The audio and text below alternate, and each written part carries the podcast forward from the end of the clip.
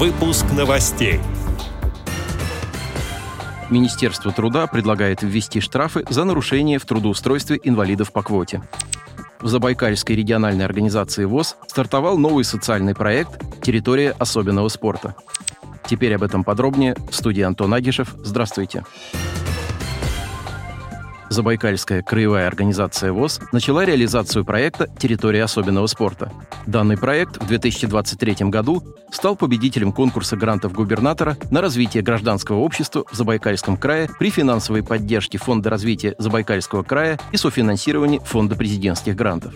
В ходе церемонии старта проекта комплекс запланированных мероприятий был презентован руководителем и членам региональных организаций ВОЗ Дальнего Востока, партнерам проекта, а также местным организациям Забайкальская РОВОЗ. Почетными гостями мероприятия стали полномочный представитель президента ВОЗ в Дальневосточном федеральном округе Дмитрий Поташов, член Московской городской организации ВОЗ дипломированный нутрициолог Дана Дрожжина, чемпион России 2023 года по настольному теннису для слепых Станислав Пичуев, уполномоченный по правам человека в Забайкальском крае Николай Хлызов и другие специалисты. Территория особенного спорта – это продолжение предыдущего проекта Забайкальской краевой организации ВОЗ, который назывался «Шоу-даун. Игра на равных».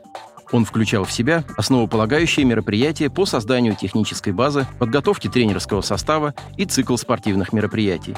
Главная цель нового проекта – создание условий для занятий инвалидами по зрению адаптивной физической культурой и спортом посредством развития настольного тенниса для слепых в Забайкальском крае. Для этого на уже имеющихся спортивных площадках будут проходить тренировки по общей физической подготовке и настольному теннису, а также по запросу членов ВОЗ будут открыты новые спортивные площадки в поселке Первомайский и специализированной школе для слабовидящих и незрячих детей в городе Петровск-Забайкальский.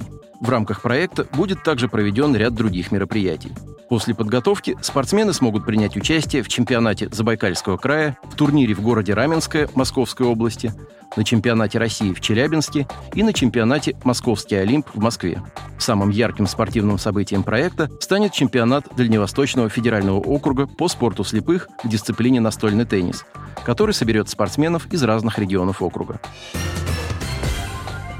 Министерство труда предложило внести изменения в Кодекс Российской Федерации об административных правонарушениях, чтобы установить ответственность работодателей за невыполнение квоты по приему на работу инвалидов.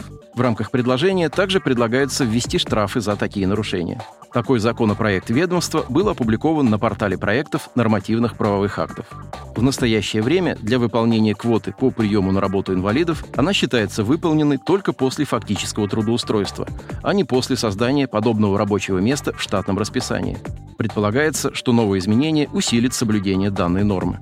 Неисполнение работодателем обязанности по созданию или выделению рабочих мест для трудоустройства инвалидов влечет наложение административного штрафа на должностных лиц и индивидуальных предпринимателей в размере от 5 до 10 тысяч рублей, говорится в предложенных поправках. Отдел новостей «Радио ВОЗ» приглашает к сотрудничеству региональной организации. Наш адрес новости – собака радиовоз.ру. О новостях вам рассказал Антон Агишев. До встречи на «Радио ВОЗ».